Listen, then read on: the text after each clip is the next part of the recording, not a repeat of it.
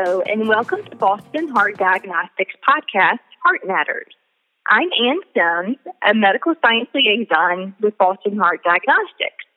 Today, I have the pleasure of speaking to Dr. Amy Doneen, DNP, who is a adjunct professor at Texas Tech Health Science Center, Lubbock, Texas, a clinical associate professor at Washington State University College of Medicine, assistant professor at the University of Kentucky's College of Dentistry, and currently runs the Heart Attack and Stroke Prevention Center in Spokane, Washington.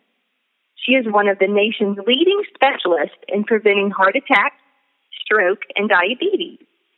She is also a forefront leader in women's cardiovascular health prevention. She co founded the Bale Doneen Method with Bradley Bale in 2001.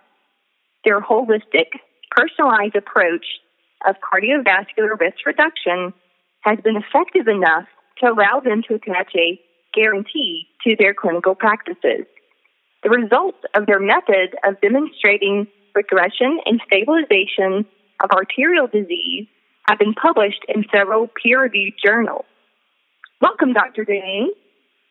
Thank you, Anne. I'm very pleased to be here. Thanks for having me. Absolutely. So, for some time now, we've known that atherosclerosis is an inflammatory disease. And in your book, you use the reference, quote, fire in the artery. Can you take a few minutes to tell us how you assess inflammation in your patients? And would you mind speaking specifically to how you use the biomarker LPPLA2? Sure. Well, let me backtrack just a little bit and, and give you a little history, and then it'll lead into the idea of using inflammatory testing with individual patients. So, many, many years ago, when we started our work um, on prevention, we realized that the first thing we needed to do was um, embrace tools that identify the presence of atherosclerosis. And, and what I like to say is atherosclerosis is much smarter than the technology that's been historically designed to find it. Because in the old days, and even sadly today, we use things that are looking for atherosclerosis, and I'm going to use the name plaque to describe atherosclerosis just to make it a little more simple in our conversation. But plaque and 99% of all plaque, and this was first proven by Dr. Nissen with IVUS, 99% of all plaque actually lives in the artery wall between the intima and the media layer of the artery. So if our technology that we use looks at the lumen, which is where blood flows, we're going to miss the presence of atherosclerosis. So in the late 1990s, or mid to late 1990s rather, all we had really on a clinical standpoint was coronary artery calcification uh, to look for the presence of calcium in the coronary arteries, hence diagnosing coronary artery disease before someone had an event to prove that it's there. What we know is that atherosclerosis or plaque is a very dynamic process. So the, the healing phase of atherosclerotic change is actually um, collagen and calcium, which we actually can pick up with some of those CT images. So calcium is a late manifestation of atherosclerosis. So in the year 2000, we started to embrace ultrasound, B mode ultrasound of the artery wall, and we would use and still do really the carotids as our window peak. So we started there to look for the presence of plaque and then to identify the safety of that plaque because events occur in when the plaque is inflammatory and it ruptures through that endothelial wall, that very thin cell lining of protective cells that line um, each artery. So if you think like an inside lining of a garden hose. Um, and if the plaque ruptures, the body's autoimmune response to that is to send in clotting factors um, to form a, a healing clot, or a fancy way to say it would be a thrombus. And if that thrombus lands in the brain, we'll call it an ischemic stroke, which is over 90% of the cause of strokes. If it lands in the heart, we'll call it a heart attack. So that was the first phase. And then as we move forward with patients, you know, in the world of prevention, and it's tough because we're trying to treat something that we hope our patient never feels. So it's very difficult clinically to maintain compliance with patients unless they are able to observe improvement. And it's hard to observe improvement if they didn't even feel it was there in the first place. So, therefore, we have these wonderful clinical tools that assess for the stability of that atherosclerosis, and they're called biomarkers. And we, we live and breathe clinical laboratory testing and prevention. And there's there's a series of them, and I know we'll get into them, but sort of a um, a top tier list of, of biomarkers that we utilize, and the one you mentioned was lipoprotein associated phospholipase A2, which I'll go into in a moment. But when we want to know if our treatment is effective, we will measure the inflammatory markers, both of the endothelium and the intima. And if things are stable, that's fantastic. If they're not, and we see some inflammation, we pause and we ask why. And we look for all the root causes, whether it be insulin resistance, sleep fragmentation, sleep apnea, hyperlipidemia, hypertension, lipoprotein A, um, periodontal pathogens, endodontic lesions. I could go on and on, but me- measuring the inflammatory markers on a very frequent basis, we do them at least four times a year on our patients, allow us to know if our treatment is effective, if the patient is safe, or if we're missing perhaps one of the root causes, or um, it gives us an opportunity to counsel more diligently with lifestyle and stress management, etc. Thank, thank you, thank you for the background. Yeah, it kind of helps put it in perspective. So your your question was about lipoprotein associated phospholipase A2, otherwise known as LPPLA2, or the clinical name is plaque2. Um, and what that looks at is basically um, activity within the artery wall or as the cholesterol oxidizes, we're going to see a release of this enzyme and we can actually measure it. And now we have the ability to measure the activity of that LPPLA2 enzyme. And the interesting thing about LPPLA2, Anne, is that it lacks biovariability. As an example, some of the biomarkers, the most um, the most uh, systemically affected biomarker for inflammation um, that people might relate to would be SED rate. If your SED rate is elevated, you've got inflammation somewhere. Um, and so we don't really use SED rate because it has too much biovariability. We cannot say that if it's elevated, it's definitely the vascular system causing it. Very different when we look at plaque 2. When they've evaluated plaque 2, and they've actually done studies, and where they've taken young, healthy people, and they've um, measured it at baseline, and they've also measured some others like HSCRP, which has some variability if you're sick, if you hurt yourself, if you stub your toe, HSCRP could be elevated. Um, so they took this group of healthy individuals, young, healthy, non-atherosclerotic individuals, and they injected them with an endotoxin, which is hard to believe they got away with this with the IRB, but anyway, they did. And then they measured in they measured in 24 hours the HSCRP and the LPPLA2. The interesting thing was these individuals got deathly ill quickly because of this endotoxin. They had high fevers, they were sick, upper respiratory, vomiting, they were ill. And so HSCRP, Anne, went up a hundredfold a hundredfold, as you would expect if someone was sick. The LPPLA2 did not budge, didn't even budge. And the, the other interesting thing about LPPLA2 is we have some cause and effect data associated with it. So it really is a player in the disease state. So as LPPLA2 comes down, we can say with certain confidence that the activity within the intima media of the artery is becoming more um, stable. And so when we've done our data analysis through Texas Tech and, and Johns Hopkins, we've been able to show that we can change atherosclerosis, both looking at the mean IMT, the max mean IMT, the plaque burden, the lipid richness of the plaque, and the LPPLA2 all come down on a linear progression pattern when we do our job right. So I measure LPPLA2 about every quarter on patients, perhaps even more frequently as I'm trying to manipulate why it might be elevated in the first place. Um, and it, it's a wonderful tool. Great, thank you so much. So would you say there's there's definitely a direct correlation between the presence of false plaque, which is more more liable to, to, to rupture and cause these events um, and, and elevated levels of this LPPLA2 marker? Well, I think on a very simplistic explanation, you could say that, but the word soft plaque, the LPPLA2 elevation is not synonymous with a soft plaque lesion. LPPLA2 is really um, looking at oxidation activity within the intima media layer of the artery. So oftentimes, yes, if someone has inflammatory plaque, we will see the LPPLA2 elevated. However, when LPPLA2 is stabilized and the patient is treated well, over time, the stability of plaque is a very dynamic process.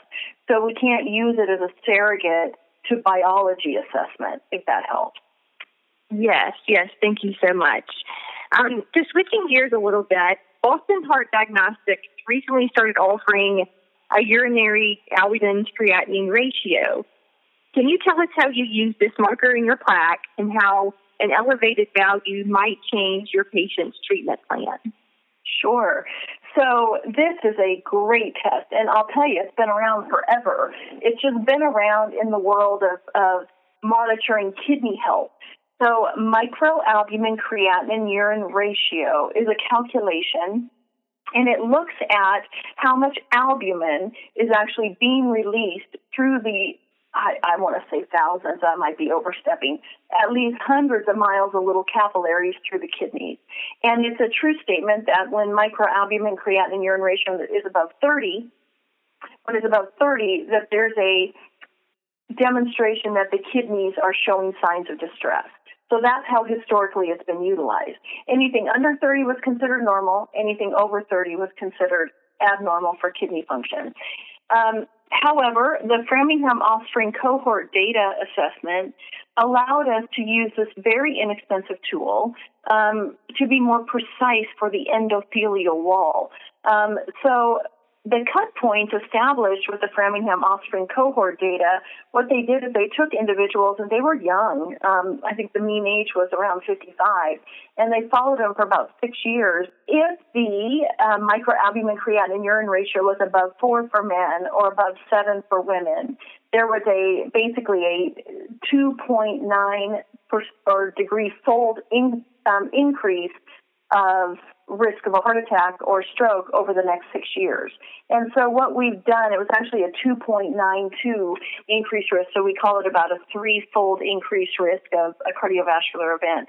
So our cut points for microalbumin are really less than four for men and less than seven for women. And let's say as we move forward and I'm monitoring a patient, um, if I saw someone's, like let's just use ourselves as an example, and if I was following you, you being a female, and I saw your microalbumin at eight, let's say, and maybe I saw your LPPLA2 slightly elevated um, I would pause and I would say, Gosh, what's going on with you? Are we doing a good enough job with your blood pressure? Is the systolic maintaining a level of less than 120 based on the sprint data? Is your total cholesterol to HDL ratio under three? Is your ApoB appropriate? How's your insulin resistance? How are you sleeping? How's your stress? How's your how how are you? And it gives us the chance to kind of visit with the patient and understand what might be driving that inflammation. One of the mistakes I think commonly made when when a sort of inexperienced clinician looks at these numbers in isolation is the idea of what can I put this patient on or do to make it come down. And while there are treatments that make it come down, what you first need to figure out is why it's elevated in the first place. It may be blood pressure, it may be cholesterol, but it may be a plethora of other um, root causes as well. So if we treat the why, we see the inflammation go down and we see the disease stabilize.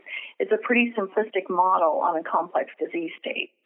So if if you detect inflammation via one of the methods um, that you just spoke about, uh, is there a particular diet that you place your patients on? Um, are there certain foods that you want them to avoid or that you feel like likely cause inflammation in most everyone? Yeah, it's a great question. Thanks for asking it because, you know, we're all trying to figure it out, right? But uh, we really pride ourselves on being as precision based as possible. So, a key element to the Bale Doneen method is applying genetics to practice. And so, even when we offer lifestyle advice, what we realize is that there is no panacea diet for all of us. Um, there's just not. I mean, some people will benefit from one diet modality and the other, and it's very confusing with, to patients because if a patient was to read a book in isolation, um, they might believe that that would be best for them. And as you read that piece of literature, it makes sense. However, we all respond differently to what we put in our mouth.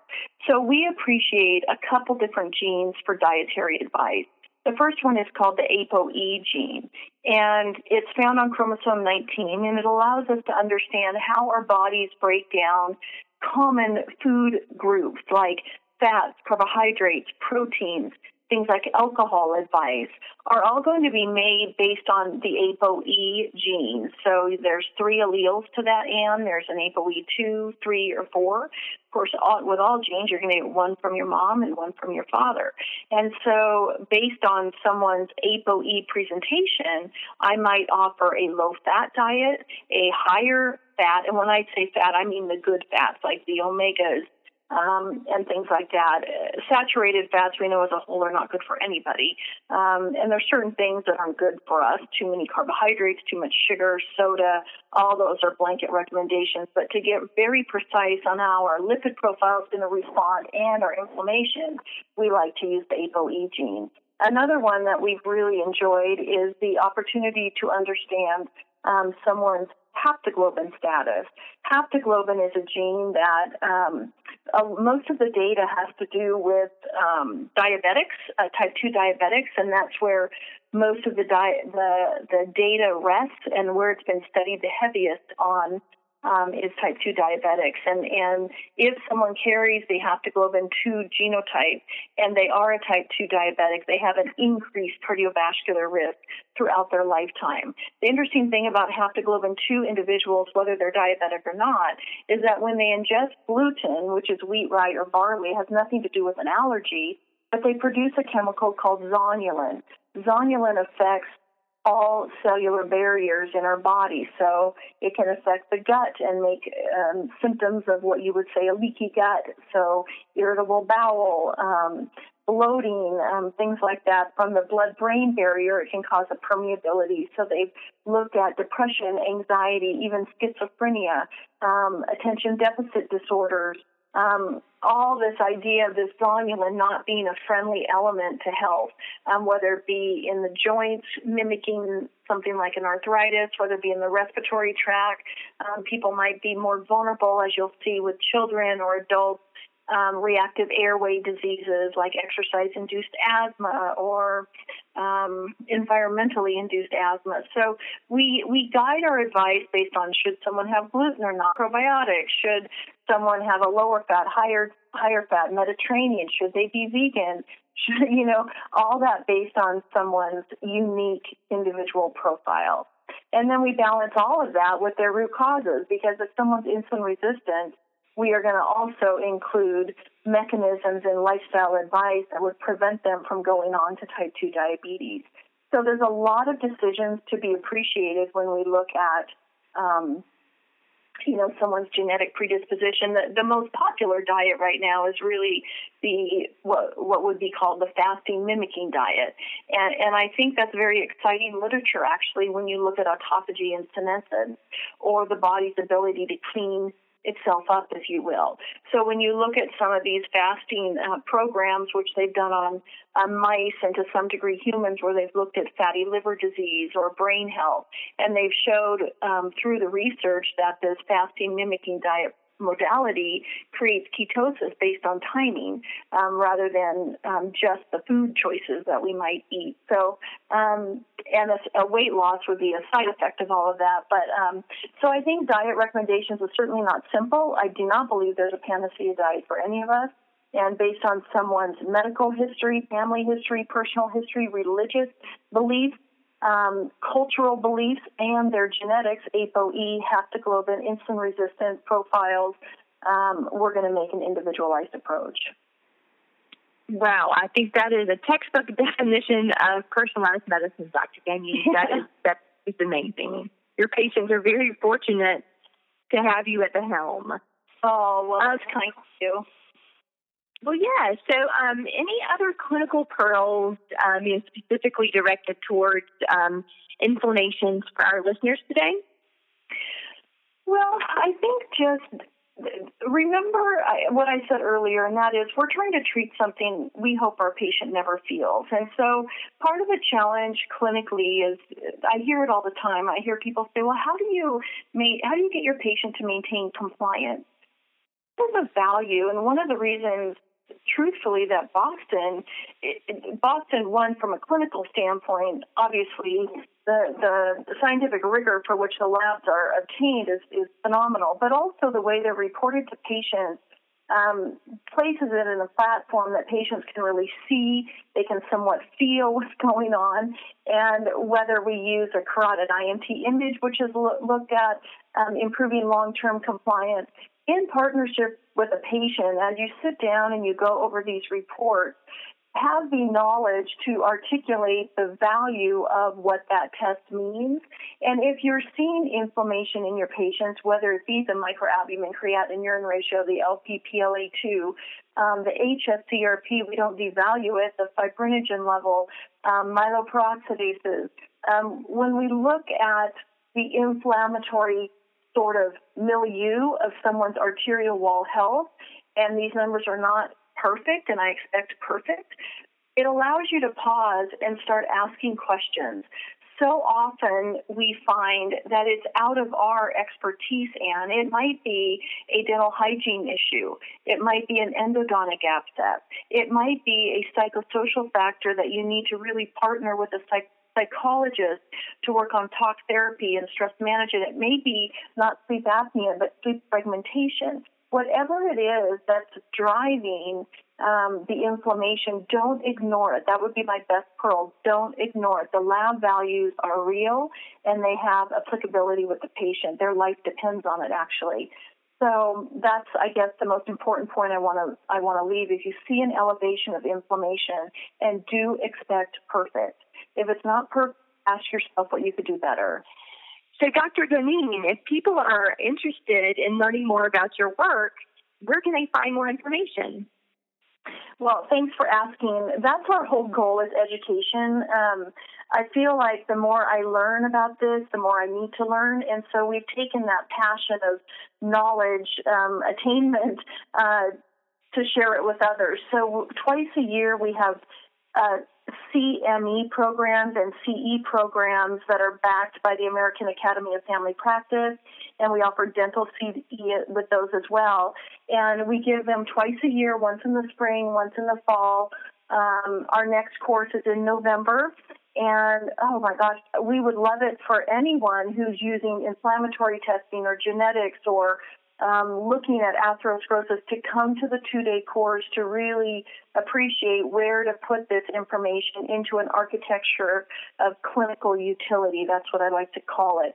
Um, and it's dynamic, it changes all the time. Visit our website at baledoneen.com. That's B A L E Doneen, D O N E E N.com, and learn about our online courses. Our, we do monthly scientific update sessions where every month um, we're going to share with you the data in the world of vascular health that's been published in the last uh, 30 days.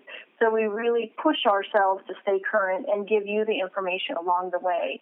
Um, get your office branded so you're a Bale Doneen practice. So when people read our book, Beat the Heart Attack Gene, they know where to find a provider who knows how to um, you know, treat them. So we have been working tirelessly behind the scenes and to make this information accessible. Um, and I just thank you for allowing me to, to share that. Of course, and thank you so much, Dr. Neen, for your valuable time. And I know our listeners have just learned so much, so thank you. Wonderful. Thank you so much.